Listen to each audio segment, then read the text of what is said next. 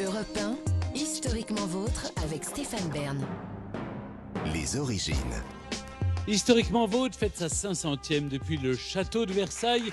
Merci à vous tous d'être présents et de nous suivre aussi fidèlement sur Europe 1 depuis trois saisons maintenant. Trois ans qu'on remonte aux origines avec toutes celles et ceux que vous entendez au micro de cette émission Jean-Luc Lemoyne, Clémentine Portier-Keltenbach, Virginie Giraud, Ivan Jacob, Olivier Pouls, Philippe Charlier. Mais les origines, c'est surtout lui, David Castello-Lopez. Aujourd'hui, David, vous remontez le fil des perruques à l'image de celle que vous arborez fièrement cet après-midi. Oui. Les êtres humains ne sont pas d'accord sur grand-chose, mais il y a au moins un point sur lequel ils s'accordent, c'est que avoir des cheveux, c'est mieux que de ne pas avoir des cheveux. Alors bien sûr, vous trouverez toujours des gens pour vous dire que non, pas du tout, c'est je sais pas quoi, les Maasai ils sont chauves ou les moines ils sont sexy, je sais pas quoi. mais le goût des cheveux, ça reste l'un des goûts les plus partagés de la planète. Alors les raisons qui font qu'on n'a pas de cheveux, elles peuvent être très diverses. Il y en a qui découlent d'un problème de santé, mais il y en a aussi qui n'ont rien de pathologique et qui sont dues tout simplement à la malchance d'avoir tiré le mauvais numéro à la loterie génétique. Et moi, Stéphane, depuis que j'ai 20 ans, j'en ai parlé souvent ici, je sais que je fais partie des gens qui ont tiré le mauvais numéro. J'assiste depuis cette époque à la lente mais irrémédiable érosion de mes densités. Alors je ne suis pas tout à fait au stade où c'est évident pour tout le monde, mais je sais que ce jour viendra et qu'il n'est plus si lointain. Et ce jour-là, je vous le dis tout, de suite, je ne laisserai pas la nature emprunter les pentes qu'elle a dessinées pour moi. Je me battrai, je convoquerai les ajustements savants de ces artisans du cheveu qu'on appelle coiffeurs, mais qui dans mon cas sont aussi mes psychologues. Je ferai appel aux mains minutieuses des chirurgiens, et si rien de tout cela ne fonctionne, je mettrai une perruque. Bon, ce que je viens de décrire, euh, c'est la perruque discrète qui veut se faire oublier, celle qui veut remplacer des cheveux qui, qui- de- qui ne- qui n'arrivent plus à exister. Mais en face de ça, il y a des perruques qui ne se cachent pas, celles qu'on remarque, celles qui, sont, celles qui sont faites pour qu'on sache que ce sont des perruques. Ce sont les perruques roses des stripteaseuses, par exemple, les échafaudages chantillesques des Madame de Merteuil et les catogans poudrés des marquis dans mon genre, vous voyez ce que je porte ici, deux types de perruques donc et deux ambiances. Et tout ça, bien sûr, ça donne envie de savoir d'où viennent ces cheveux que l'on met par-dessus ceux que l'on a déjà ou à la place de ceux que l'on n'a plus. On sait que les perruques, elles existaient déjà dans l'Égypte ancienne, chez les gens riches. C'était un accessoire de beauté, mais c'était aussi un accessoire hygiénique. Pourquoi? Eh bien, à cause des. À l'époque, la Marie-Rose euh, n'existait pas encore, et donc la meilleure façon de ne pas avoir de poux, c'était de ne pas avoir de cheveux.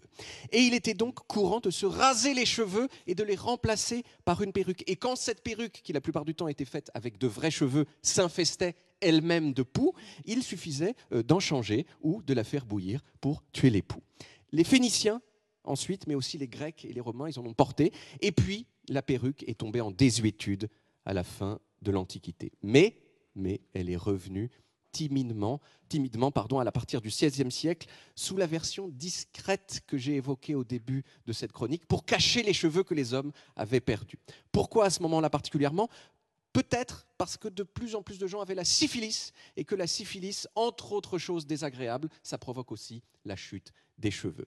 Louis XIII en a porté une pour dissimuler son crâne chauve et surtout Louis XIV à partir de l'âge de 20 ans parce qu'il avait perdu tous ses cheveux. Et quand le roi fait quelque chose, vous le savez, cette chose devient immédiatement cool.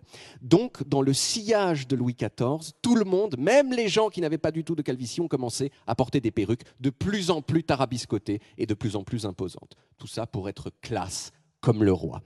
Celle que j'ai sur la tête euh, de perruque, elle est typique des hommes du XVIIIe siècle, et je trouve qu'elle me, personnellement qu'elle me va grave euh, bien. Voilà, c'est mon avis. Je ne sais pas euh, si vous le partagez. Bon, la Révolution américaine, puis la Révolution française, elles ont rendu assez brusquement la perruque euh, ridicule. C'est devenu le symbole d'un ancien régime poussiéreux et décadent. Et donc, à partir de ce moment-là, la perruque a repris son rôle de toupet palliatif le plus discret possible à l'absence de cheveux.